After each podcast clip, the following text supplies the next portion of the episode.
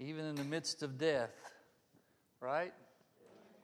I had to do a funeral Friday because there was no one to do the funeral. It's one of those things, but it was kind of connected to our family. My brother's mother-in-law passed away at the age of 89, and I thought that was kind of strange because all three of the grandparents that they knew died at the age of 89. My parents both died at the age of 89, and so their maternal grandmother died at the age of 89, but it was good to just share with the family some things about hope in the midst of that kind of experience. Would you stand with me just for a moment? And let's pray. And thank you again for being here this morning. Lord, I ask you to help us today to know your voice, to hear what you're saying to us. May we have an open mind to you, that you can press your truth into us, even where it would really make us uncomfortable or cause us and demand from us a response that we may be hesitant with. But Lord, I do pray that you'll speak to us. Help us to hear you and respond to you. In Jesus' name, amen. Amen. You may be seated. And it is good to have Brenda 2 Sundays in a row here. She is, by the way, if you don't know this, our son is somewhere in the Indian Ocean on a nuclear submarine. And he's down to 5 weeks from 3 months. And so he knew this, and he was concerned about Trish and the 3 kids, ages 9, 8, and 5, almost 6. Sailor will be in January. And so he asked his mother if she would help Trish as much as possible. So there you go. Brenda's jumped in there full bore. You know, and I say this kind of like tongue-in-cheek because I'm taking off of a word. Sometimes when people are doing something really great for the Lord, I'll use this statement, but I'll use it with Brenda. Brenda, I think the Lord is putting a room addition on your mansion. A really nice room addition. Of course, that's the word we like to think of, mansion, that we'll have a mansion in heaven, but I know that she's laying up treasure in heaven. I want to talk to you a little bit about Moses this morning. I want to reflect back in chapter 34 of Exodus, and then we're going to fast forward over into the New Testament. You know, when I preached a series on Islam versus Christianity and the Quran versus the Bible, and I actually read a good portion of the Quran. And you're talking about something heavy to read, but I wanted to kind of dive into that book and kind of study it. And here's a question. If you ever have a chance to talk to a Muslim person and engage them in conversation, and please remember that we're to be witnesses to them. We're not supposed to be hostile to them. We're supposed to be witnesses to Jehovah's Witnesses. And not be mean to them. You might not like them coming to your house. But if all you can do is say, well, I don't want them taking up my time and arguing the Bible. Well, all you have to do is stand at your door and say, thank you for stopping by here and for being interested in me. But I'm also interested in you. And I'd like to just pray for you and take them by the hand. I'll wait for them to ask for permission. And just start praying for them. And pray that the Lord will open their eyes to know that Jesus died and rose again. And wants to save them. That's a witness.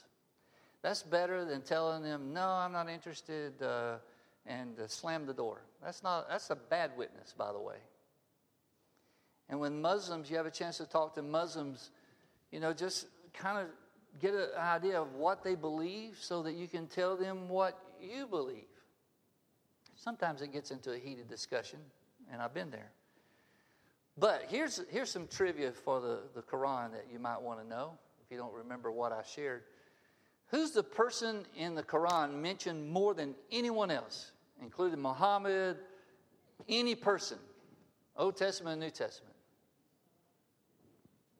Who's mentioned the most? Someone? Isa? No, that's their word for Jesus. It's not Jesus.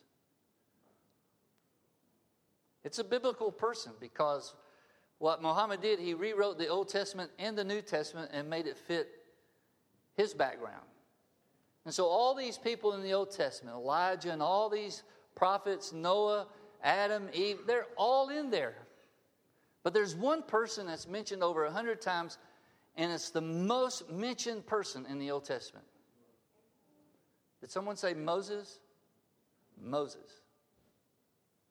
Isn't that interesting that a book that is the holy book of a people who believe they came from Ishmael mentions a man who came from the tribe of Levi, who came from the line of Israel out of Isaac, and it's Moses. Why Moses? It lets you know how prominent a person in the Bible Moses really is. That even the Quran mentions him more than any other person.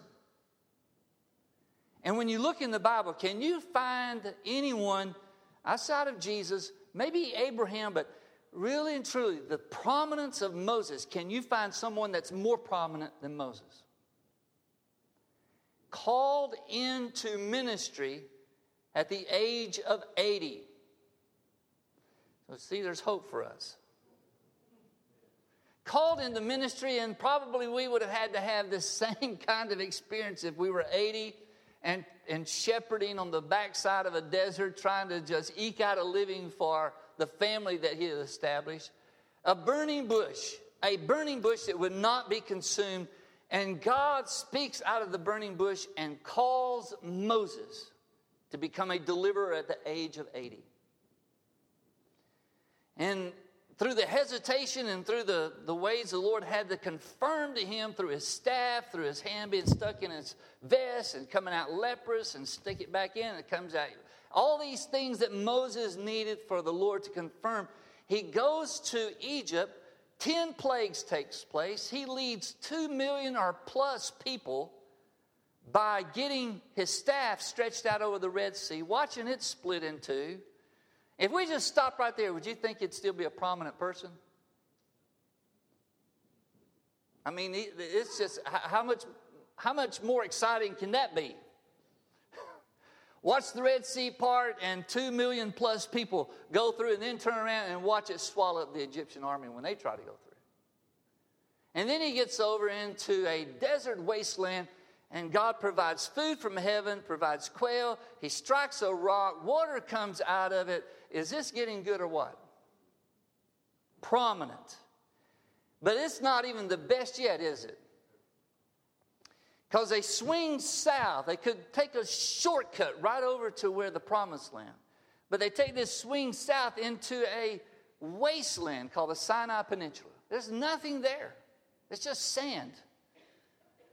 And there's a mountain there called Mount Sinai, and the Lord calls Moses to come up to that mountain and meets with him. And the mountain is covered with thunder and clouds and lightning, and the whole mountain is shaking. People are scared to death down below the mountain, and Moses gets the word of God in 2 tablets, comes down and breaks the tablets in his shock at what was going on in his absence. Turns around and spends another 40 days up in that mountain getting 2 new replacement tablets. And the word of the Lord and the commands of the Lord. And when he comes down the second time, it's a lot different. And that's what you find Exodus 34, verse 29. I want to read this. This is Exodus 34, verse 29. When Moses came down from Mount Sinai with the 2 tablets of the testimony in his hands, he was not aware that his face was radiant because he had spoken with the Lord. When Aaron and all the Israelites saw Moses, his face was radiant, and they were afraid to come near him. But Moses called to them, so Aaron and all the leaders of the community came back to him, and he spoke to them. Afterward, all the Israelites came near him, and he gave them all the commands the Lord had given him on Mount Sinai. And that included not just 2 tablets with the 10 Commandments. That included a codified law dealing with everything that you could think of, from property damage to sexual immorality, how to pay your debts, how to respond to God, all of these regulations, he gave them all of that.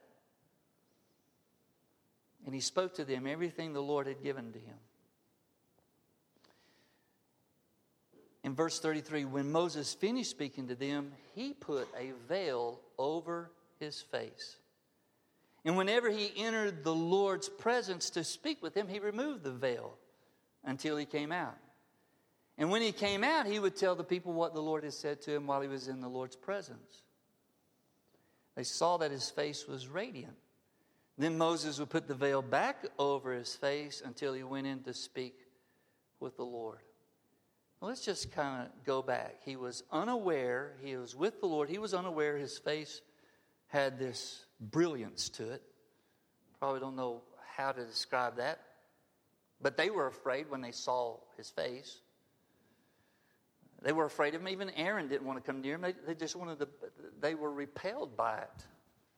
So he calls them to himself and he tells them everything the Lord has spoken to them. And then he puts a veil over his face because not that he was afraid of them, but he saw that they were afraid of him.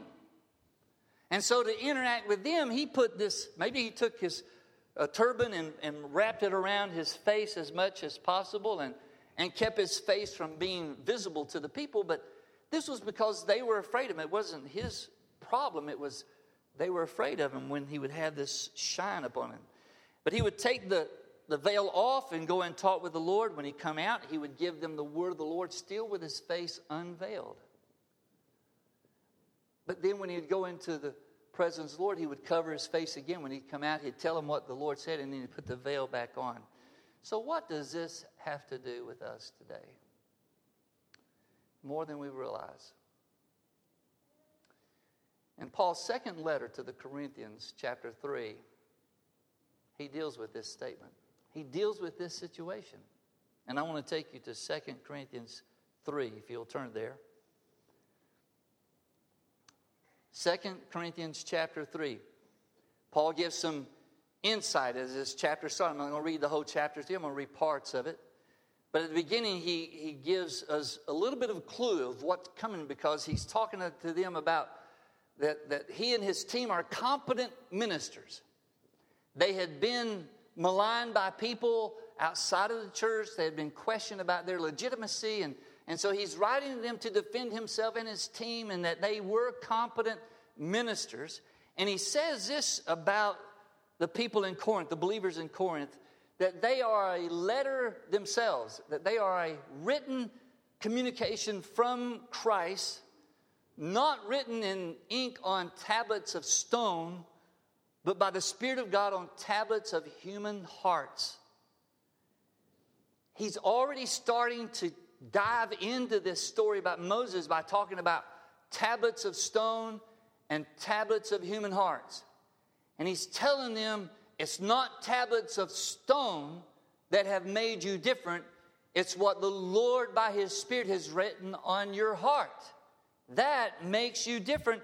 And he goes on to say, and this gives us boldness. This gives us confidence. Look in verse 8 when he says, will not the ministry of the Spirit be more glorious? He said the glory of God on Moses' face with the coming of the old covenant written on two tablets of stone, the glory of God on Moses. If that was glorious and it was a covenant of condemnation and death, he said the letter kills, the Spirit gives life. The law condemns you, the Spirit of God gives you life. And if the law that brought condemnation was glorious, how much more glorious will be what you have today? That's what he's trying to get across to him. And that's a question in verse 8. In verse 9, it's a declaration. If the ministry that condemns men is glorious, how much more glorious is the ministry that brings righteousness? He said, if this glory, which is already, how long was Moses like that? It doesn't tell us, but at some point, his face wasn't shining anymore. It was temporary. And he even said that. He said it was a fading glory. It wasn't something that he was just permanently imprinted with this shine upon his face. It's just for temporary purposes. But he says, if this glory, which was already beginning to fade, continued for a time and was gone, will not the ministry of the Spirit be more glorious? Now he's about to get to something that I want you to try to think through with me. Remember, he's defending why he and his team came into their town and preached with confidence this message of the gospel of Jesus Christ.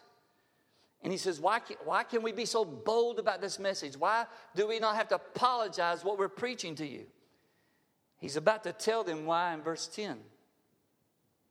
He said, what was glorious has no glory now in comparison with the surpassing glory of now. I just added those two words, of now. We're in a surpassing glory. And if that, what was fading away, came with glory, how much greater is the glory of that which lasts, that's permanent? Therefore, since we have such a hope, we are very bold. What was happening in Exodus 34 faded away. But he says something now much better is going on. It's this surpassing glory. Joel Marbot, Karen mentioned his message in Sunday school. Great message. And Sylvia wanted me to remind everybody that you can go to the website and listen to these sermons. Thanks for Shane. And by the way, let me just pause here and give a little disclaimer. Technology can be very frustrating. Last Sunday, the problem wasn't with our end of the phone call with Tom McLean. They had a power outage when we were supposed to call him. And he actually called Shane while one of Joel's videos was going, so we didn't interrupt that. But it wasn't our fault. It wasn't Shane's fault. So, you know, I just wanted to make sure of that. But when Joel was talking, he gave you a little Greek word. Anybody remember the Greek word he gave you? About pray that the Lord of harvest would send forth, and what the send forth meant. You know, you mentioned his little boy when he said, throw me. You know, the word was throw. It's ekbalo. And it comes from two words, ek meaning out, and balo is to throw. That God would throw us out into the harvest. Isn't that a great thought? That not just like, okay, I'm willing to go. God's going to chunk us out into the harvest. Well, here's a word kind of similar on this surpassing. It's huper balo. Same word to throw, but huper means to go over and beyond. And it's like a glory that throws way over the glory of the Old Covenant. That supersedes anything in the Old Testament, including someone coming down off of a mountain after 40 days with his head shining where people were afraid of him. That what you and I have in Jesus is greater than that. Because that faded away, and what you have today is not fading away. And he said, this is the surpassing, throwing over beyond what you have ever seen in the past. Therefore, since we have such a hope, we are very bold. And this is what I really like. We're about to get to this. This is at verse 13. Oh, I love this. We are not like Moses. How about that? We are not like Moses. Well, that could be true in more ways than one. But he qualifies it here. We are not like Moses, who would put a veil over his face to keep the Israelites from gazing at it while the radiance was fading away. He said Moses put that over his face to protect them from being so awed by it. But it was fading. But at verse 14, but their minds were made dull, for to this day that same veil remains when the Old Covenant is read. that same veil, that block. It's kind of like Paul said in Romans that blindness has happened to Israel. The great song, Amazing Grace, I once was lost, but now I'm found. Was blind, but now I see. Spiritual blindness. And this is what he's taught. He says, the people who hear the covenant of the Old Testament read strictly as their faith, their minds are dull, and the veil is over their minds. But look at the finishing words of verse 14. It has not been removed because only in Christ is it taken away. Only in Jesus can the veil over your mind. He says, even to this day, when Moses is read, a veil covers their hearts. This is what he's talking about. It's just their minds and hearts is blocked. But look at verse 16. But whenever anyone turns to the Lord, the veil is taken away. You know, I don't know how many times I went through chapter 3. I don't know how many times I went through the whole book of 2 Corinthians over the last several days. But chapter 3, I just saw that, heard that statement, read that statement. I said, what is that? Lord, what is that? Tablets of stone lead to a veiled mind. A mind that is dull of hearing the word of the Lord. Whenever anyone, in that single statement, what does it mean? Here's what I think is one application of it. Listen to me. What is the law? What is the regulations, the list of do's and don'ts? If you tend to be a person obsessed with do's and don'ts and what you should not do and don't do, then you are making a veil a possibility to cover your mind. Because you're stepping into activity that identifies you instead of an identity with Jesus. Paul ought to have known what he was talking about, right? Because he remembered when he was on the other side of this. He was an expert in the law. He was a theologian of the Old Testament. He was as blind as anybody could be. And only Jesus took the veil off of his mind, where he could know and experience the true person of God. I don't know if you've heard anything about the Ashley Smith story. It's featured in a movie. I don't even know if it's been released yet, but I've seen previews, called Captive. You know what I'm talking about? Wow. When we saw the preview, Brenda says, I remember that story. Incredible testimony. And if you haven't, if you don't know what I'm talking about, you just go online and Google the Ashley Smith story, and you get all kinds of CBN, all kind of ministries. She was a hostage by a fugitive who had killed several people and had taken her hostage in her own apartment in the Atlanta area. His first accusation, or his first charge that he was being tried on, was a charge of rape. And when he broke loose from the courthouse, he killed a police officer when he grabbed her gun, went back into the courthouse, shot and killed the judge, and killed the court reporter. Killed two more officers as he got away, and was at large when he waited at her apartment, followed her to her door, and put a gun to her head and says, if you do what I say, I won't hurt you. Incredible story. I'll give you just a little bit of it. She had the Purpose Driven Life on her table. And he asked her, what are you reading? She says, it's a book. It's Purpose. He says, read it to me. Long story short, God began to temper that hardened criminal, and he let her go. Let her go. But in the midst of that, Megyn Kelly did an interview, and I happened to catch it. And I called Brenda and said, you gotta hear this. I knew a little bit about the story from what Brenda said. I said, you just got to hear this.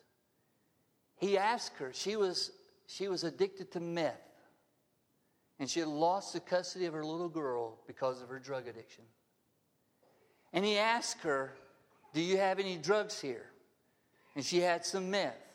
And he had never done meth, so she showed him how to use meth. And when he says, would you do this with me? She heard a voice inside of her say, if you choose not to do that, I'm paraphrasing, I'll change your life.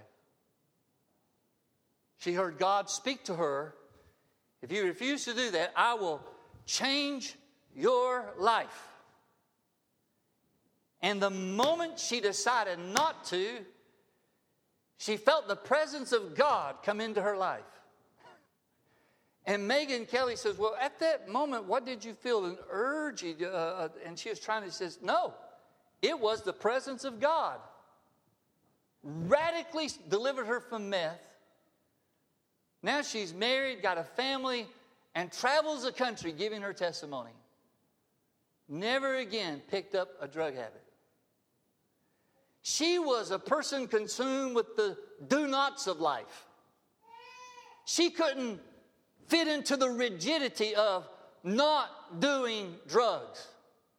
She was in a law of her own that gave her no space for life until Jesus removed the veil from her mind that she had probably been convinced there's no hope for her, to give her a ray of hope, and it radically changed her life. And I'm not finished yet. We're not doing too bad on time. Right after verse 16, when it says, whenever anyone turns to the Lord, the veil is taken away, what is the next verse? We quote it many times.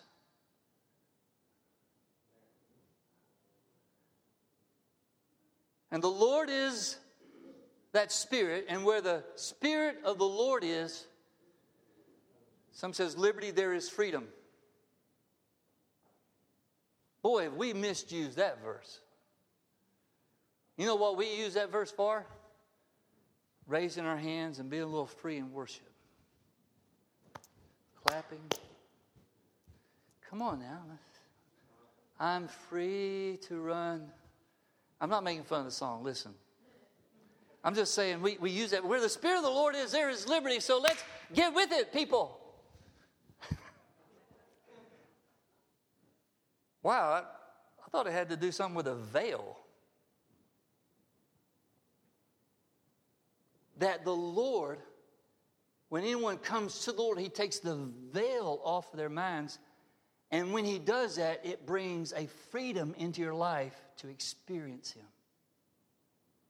It's not about freedom to worship. It's about a freedom to know him, to experience him. And if you don't get that in verse 17, look at how the chapter ends. And we, who with what? Unveiled faces, who have no block anymore, nothing to keep us from seeing the glory of God. We who with unveiled faces all reflect the Lord's glory are being transformed in his likeness with ever-increasing glory. Not a glory that's fading, but a glory that's increasing, which comes from the Lord who is the Spirit. Not temporary stuff, but lasting, ever-increasing glory. The glory of God. Here's where our tendencies are. We tend to be rule-oriented, regulation-oriented. Do this, don't do this, and that's okay. We need those kind of parameters. But that is not what experiences freedom. Because you and I can try to do the best we can, but if we don't have an unveiled face to the glory of God, it matters little as to how good we are. Because when you have an unveiled face before the Lord, you don't have to try to be anything. He comes in and makes you what you ought to be. We're all about doing church, and he wants us to be all about being the church. Because we tend to glorify the external. Oh, the presence of God, the presence of the Holy Spirit was in the service. It was so thick you could cut it with a knife. And we kind of celebrate the external manifestation of the glory of God. And he's talking here about experiencing the internal presence of God. What Ashley Smith was delivered from was an external hostage situation, but an even greater internal hostage situation. People don't get off of meth like that without the power of God. We underestimate the power of God. We settle so much for things that we try to figure out and make happen when he wants to make it happen out of his power and out of his glory. We grab onto the temporary instead of seizing the eternal. We settle for mediocrity in our lives. When, listen, friends, the heavens are open to us. And the throne of God is attentive to your petitions and is ready to come to your assistance. What's that verse again? Whenever anyone turns to the Lord, the veil is taken away. Jesus writes on the tablet of your heart. He takes the veil away from your mind so you can experience him. And he becomes your freedom and your glory. We can be as boisterous as we want to be and as loud as we want to be. And we can walk out just as empty and shallow as ever if we still have a veil over us. Let Jesus take the veil off of you. And if the musicians can come back. Because you see, we're all about external. We're all about this life. We're just kind of consumed with it, aren't we? You know, somebody asked me, Pastor, you don't have to wear a tie because all the cool preachers today don't wear ties. They pull their shirt out and they have these cool shirts. They got like embroidered stuff on the sleeve. And one day I'm going to come in, I'm going to be really cool. We're really cool. But you can't wait. But here's what I say. But what if I like to wear a tie? Well, you can't be that and be a contemporary. But maybe I don't want to be contemporary. Maybe I want to dress with a tie. But you see how frivolous we get? When we start doing the do's and don'ts and not focus on the heart, that God is much more interested in your heart than he is in your fashion.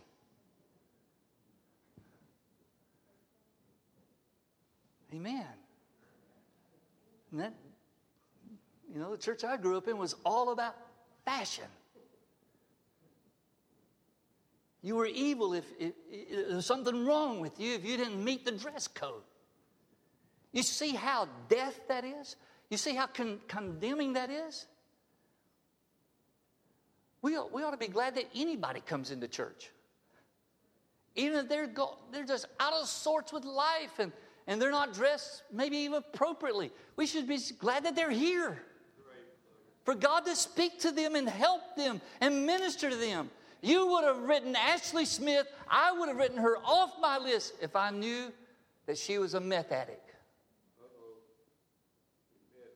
And not given the idea that God, in his mercy, could rescue a woman when she says, What it was two broken people dealing with their brokenness in that apartment. Now, I'm eager to see the movie. She did say that some things in the movie is not in the book. But it's an absolute miraculous story. Could you stand with me?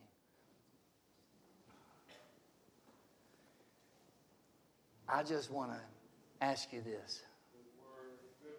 Do you want the veil off of your life? You see, sometimes if we say, well, I don't have a veil on my life, that might be a confession that the veil is there. Because if we're honest with ourselves, we all have tendencies in us that we don't like. And we sometimes can make an excuse for it instead of saying, Lord, change me. Lord, change my inclinations. I want every veil taken off of me. Even if it's just a partial veil, I want to know you. I want to experience your all-surpassing glory. That's my prayer. I've never preached from this passage. I've been pastoring from 1975. But this passage captured me when I saw that the Lord wants us to have unveiled faces. Pray with me, Lord. Take veils away today. You said whenever we turn to you, that you take the veil away. Take that blocks us from the richness of your presence. Take that blocks us from your glory, from your great power. We may be limiting ourselves just because we've allowed a veil to stay there that says one thing to us when you're saying just the opposite. That you can do great things in our lives. We can go beyond where we're at. Take the veil of limitations off of us, Lord, so that we can step through into your glory and become bold, not in our boldness, but bold in your spirit.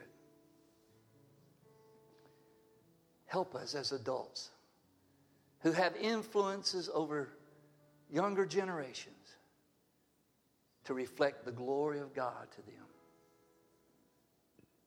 And to be that ever-transforming person that reflects you. That's my prayer for me, Lord. It's my prayer for TFA. That we would see a greater measure of your glory in our lives.